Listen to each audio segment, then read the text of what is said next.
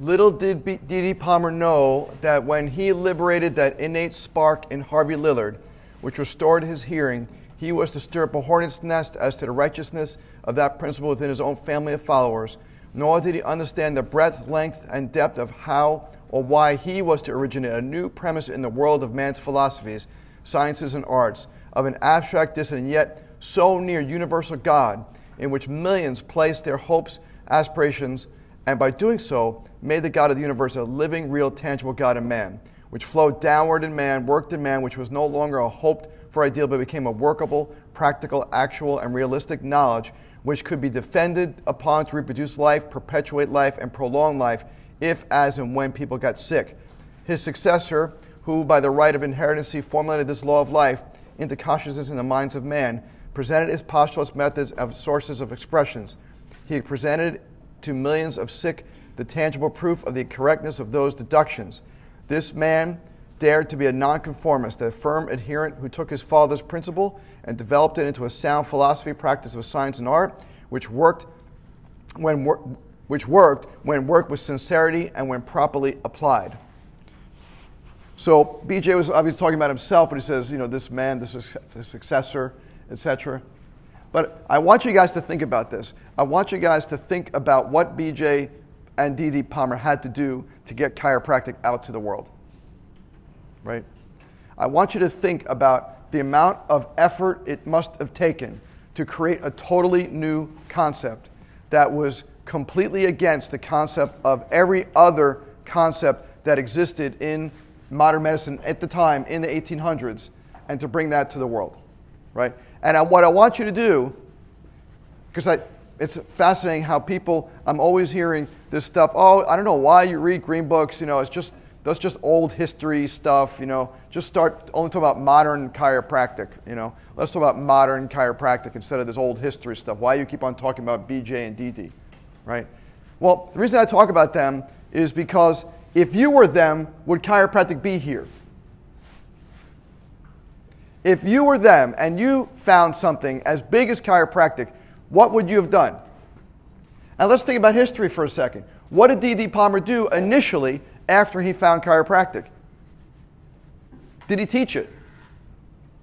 No, he did not teach it. Matter of fact, he did not want to teach it. D.D. Palmer said, I found at, at that time the cure for deafness, right? And I'm going to keep it to myself, and I'm going to be the famous person who knows how to cure deaf people. But what did BJ say? Does anybody know this history besides me? Wow. All right. Uh, if you do, you're just keeping quiet. So, what BJ said was, no, Dad, we can't do that. We can't do that. We can't keep this to, to just me and maybe me and you. We got to teach this to everybody. And his father's like, no, no, no, no, no, no. This is like a Palmer thing, right? Palmer, just you and me and a few others maybe, nobody else. He said, no, no, no, no, no. This is way, way, way bigger. Because they started adjusting people. And, you know, in the beginning, a patient of mine asked me yesterday, he said, so how did this chiropractic thing start? You know, where did this thing start from? So I took him over to the picture I have on the wall when I, I went to the Centennial, Chiropractic Centennial at Palmer. Uh, you know, chiropractic college back in 1995 with my couple month old son, Palmer, uh, at the time, and my beautiful wife. And um, I got this amazing, uh, like, signed um, thing from being there um, that shows the Brady, the house on Brady Street where the first adjustment was delivered, uh, and picture of D.D. Palmer and Harvey Lillard and BJ. So um, I took him over to that, and I said, "You see this guy?" I said, "That's D.D. Palmer." right? You see this? This is B.J. Palmer. I, and he said, I, he said, wait, you named your son Palmer, didn't you? I said, yeah. After these guys? Yeah. Yeah, it's not from Arnold Palmer, right, the golfer, or Palmer Cortlandt on one of those soap opera things, right? No, this was from B.J. and Didi. So I said, so you see this guy, D.D. Palmer, he's adjusting this guy, Harvey Lillard, right? And and the reason he's adjusting Harvey Lillard, the first adjustment, was because Harvey bent down and to pick something up, and he was underneath a stoop and he hit his head and he heard a crack. And from that point on, he was deaf. And the guy's like, Really? So what did D.D. Palmer do? I said, Well, he felt the area that this guy, you know, Harvey Lillard said was where, you know, he felt that crack and he felt like a bump, right? As D.D. Palmer would call it. He felt a bump. and then he adjusted it, and in three adjustments, that bump was better, but so was his hearing. Right? So that's how he restored his hearing. So if you think about that story, you can see where D.D. Palmer would deduce that what he did, found was something to do with hearing. But what they started seeing is as they were adjusting people, is that more than just people with hearing issues were having amazing, miraculous healings, right? And what's interesting is not many more people with hearing issues actually got a whole lot better. It was really all the other stuff, because everybody came in with hearing issues, but they also had heart problems. They came with hearing issues, but also had asthma. They came in with hearing issues, but also had other kind of issues. And people were getting better, and now they're like, holy cow, we found something way bigger than just this. And we have to share this with the world. If that was you, where would we be? Right? And Reggie Gold, one of the also amazing famous chiropractors, I don't know if you ever heard of him or not. Irene Gold, you know Irene Gold? That was her husband, for those of you who don't know Reggie. Um, Reggie Gold was an amazing philosopher. He passed a few years ago, unfortunately. Um, and Irene is a living legend, really. You should talk to her about philosophy. If you ever listen to her talk on in national boards, say, Can you give us a little talk about philosophy? Because she is amazing. Anyway, so um, Reggie Gold used to say kind of the opposite because I'm, I'm challenging you saying, if you were the first chiropractor, what would have happened? Reggie said, if you were the last chiropractor, would chiropractic survive? Right? Same thing, just different sides of the story. Right? And I'd like to think that chiropractic would survive if it was one of you guys. I'd like to hope that if it was one of you guys, it would survive. I'd like to hope that if it was one of us, that we would perpetuate it. We would make sure it stays, right? But it's got to do, we have to do what BJ you know, said, which was we have to adhere to the principle. Right? One of my favorite sayings of BJ is a principled man is a principled man. If you understand the, the bless you, the play on words, right? A prince, the principled man is a principled man. In other words, you stick to the principles, right? You stick to the principles to make sure that you want to explain why this is happening, right? Do not use the hard bone on a soft nerve explanation to a patient anymore. That was fine in the 1890s when we didn't know any better. That was fine in the 1900s. It is an inappropriate explanation now, right? The explanation now is about neurology, right? We are not back doctors, we are nerve system doctors. And people need to understand that, and that's what they want, and that's what they're looking for. They're looking for the truth on a much higher level. They're coming in researching you, right? I'm telling you, my patients know more about me than I know about me. Right? My patients are coming in and say, I've read all your articles, because I'm all posted on my website. I've read all your articles, I listened to your podcast, and I've done all this research on neuroplasticity, and, you know, so I'm really interested. Like, we, we, listen to two new patients this week. First one, she's pregnant, and she comes in and she said, I had a horrible birth my first time around.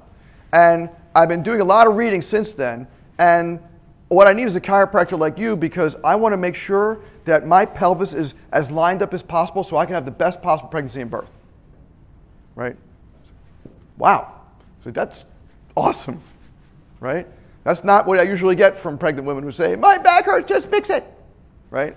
That's, that's, I was like, wow, that's a high level thought process because this is what patients are looking for. And another patient comes in, brings their kid in, and says, um, we want to make sure that our child has the best nerve system possible to make sure that this little girl's immune system is functioning you know, to its peak performance. And we've read all about neuroplasticity, so we want to make sure that she's got the best neuroplastic chances to have the highest functioning immune system. Can you help with that? I'm like, hell yeah. That's exactly what we do, right? That's exactly, and see, th- this is what people are asking for. I'm not making this up. Right? Now, I'm not saying that there aren't people calling up saying, Give me a crack. I want you to crack my back. Right? But we tell those patients to go to some other place because that won't fit in our office. Right? That's not our office mindset. What we want is we want someone who's well educated, who wants what we are going to give them. If they don't want what we're going to give them, then they shouldn't be a patient. Not that it's bad or wrong. It's not mean, right? It's just if we have a certain kind of patient that we are attracting. And we want to attract that kind of patient because we want to stick with the principle. And if someone doesn't want that principle, there's nothing wrong with that. It's just like, like in cars. I've been driving Hondas, me and my wife have been driving Honda since 1993. I love the Honda Accord. It's a great car. The thing never breaks down. I never have to worry about anything with it. It is amazing. I've, I've always spent money on is putting oil in it once every couple of months. Right? That's it. The thing is incredible. And we've done this since 93. Right? But some people hate Hondas. And that's fine. I don't care you don't like a Honda or not. Then you could drive a Toyota. Who cares? Right? You just need four wheels. Doesn't make a difference what four wheels they are. Right? It's the same thing. Someone wants chiropractic and that kind of chiropractic, that's fine. It's just not what I deliver, right? I am a Honda, I am not a Toyota. And there's nothing wrong with either one. It's just different, right? Because I have a certain principle. And my principle is that I want to attract highly educated, highly motivated individuals who will take an active part in their care or their kids' care. And they're between the age 25 and 45 and they're willing to pay out of pocket because we don't accept insurance, right? That is the kind of patient that I attract. So my patients, when they come in, they don't mean like, what do you mean you don't take insurance? They're like, of course, this is kind of chiropractic. This is not going to be covered by insurance, right? Yeah, it will not be covered, not in my office, right? And because, and, but that's your mindset. It depends on what your mindset is, right? Because I feel that that is how I am able to express the principle, right?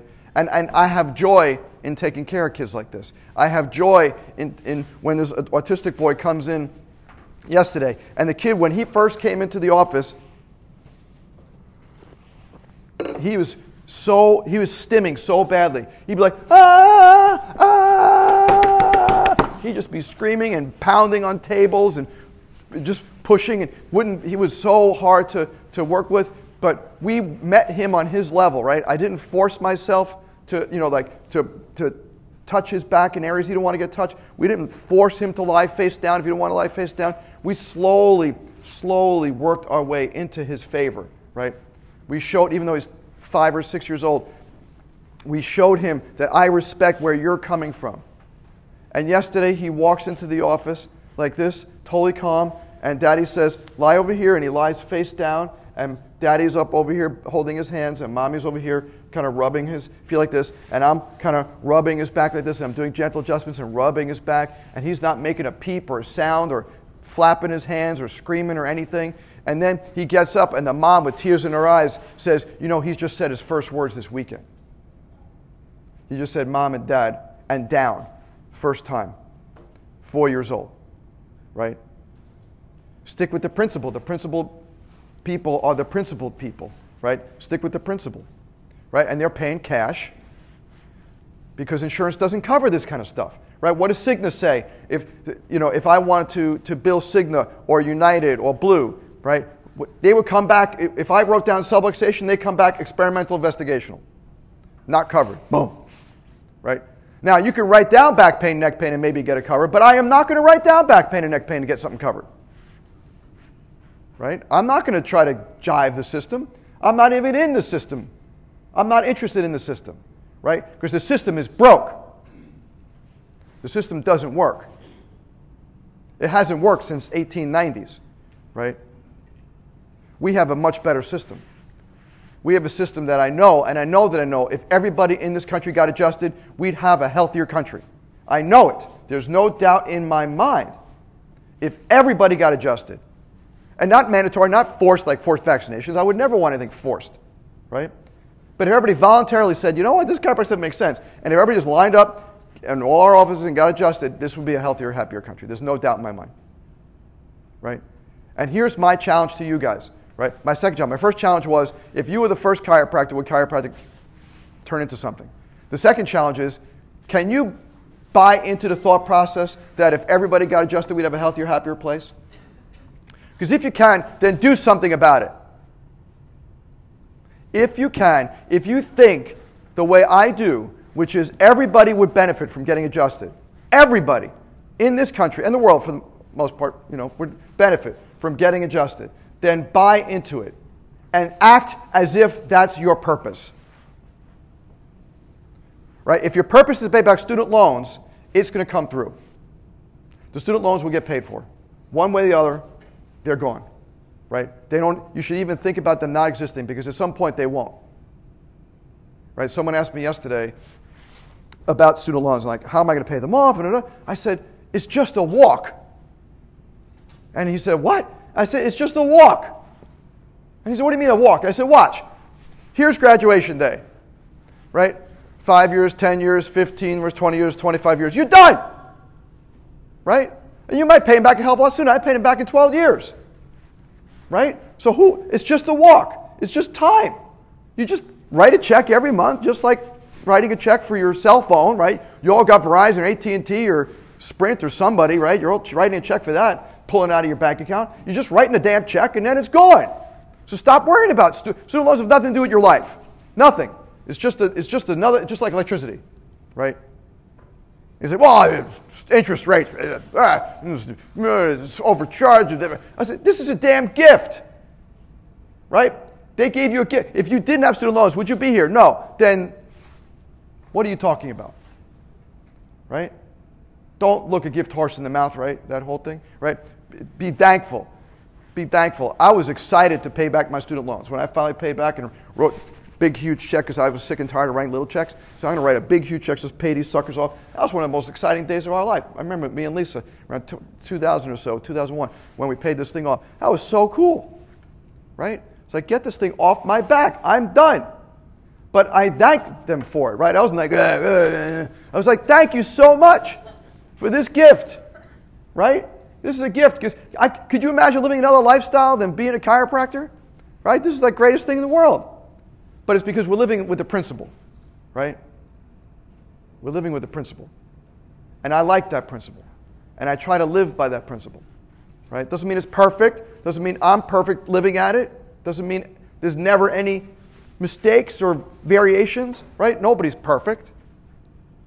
But we try to live with the principle, right? I live from moms telling me what she told me yesterday. I live for that.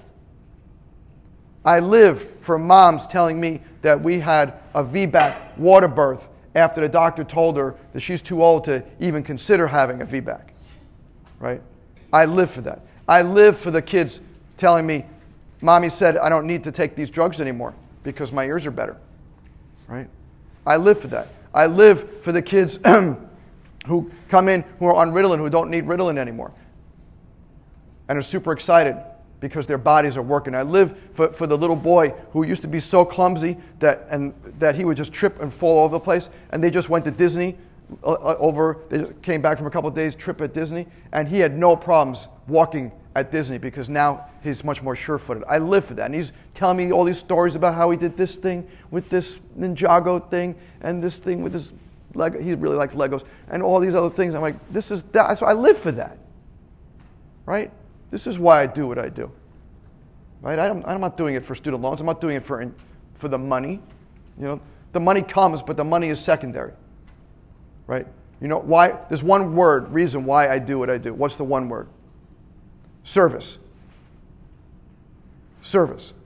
One of my favorite things about the Rotary Club, which I was a member of for many years when I was in New Jersey, was service above self as their motto. Service above self. Right? That's why you do it. You get lost in service, and it's like easy, it's effortless. Right? So, whenever you're taking your OSCEs, whenever you're taking your boards that are coming up next week, whenever you're taking your finals or your midterms or your practical exams, remember why you're doing it. You're not doing it for the exam, right? You're not doing it for the student loans. You're doing it for that little boy who's going to come into your office in a couple of years, who isn't talking, and in a few adjustments will start talking. You're doing it for the mom who wants to have a natural birth and didn't have it last time, and you're the only hope. You're doing it for the, for the kid who's on all kinds of meds because they're so sick all the time, and the only hope, you're the last hope, right? They're coming to you as the last ditch effort, right? And maybe someday, maybe someday, in my dream, maybe someday it won't be the last effort. They'll be, we'll be the first line of defense. Maybe someday right? But for right now, we're usually the last effort. And that's okay because we're following a principle. And I don't care if we're the first effort or the last effort. You know, I don't care what it is that's going on because I'm not interested in what their diagnosis is. I'm interested in one thing and one thing. Because I only do one thing. What's the one thing that I do? Subluxations. I talk about them and I fix them. That's it. That's my whole job. Very simple. There's, there's my resume. Drew Rubin talks about subluxations and fixes them. Right? That should be on my business card. Right? Because that's it. That makes it very simple. Right? You may be a business owner and you may have to be a boss and you may do all these other things and have all these other hats you have to wear. But to boil it all down, you find subluxations, you talk about them, you fix them, that's it. Right? So think about the principle. Would the principle, should the principle exist? If you were the last person or the first person doing it, right? Would you have created that principle, right? And don't look at B.J. Palmer as some historical guy that we shouldn't talk about. Look at it as, wow, look at what he did, right? Look at how he perpetuated chiropractic, right? Because if he didn't talk about it, none of this would be here. If he didn't talk about it, I'd still be some kid with asthma. Actually, I'd probably be a medical doctor with asthma treating other asthma patients because that's where I was headed. Still puff on my inhalers, like we talked about, right? Imagine where you would be if chiropractic wasn't here. And think about how urgently it is that we need you.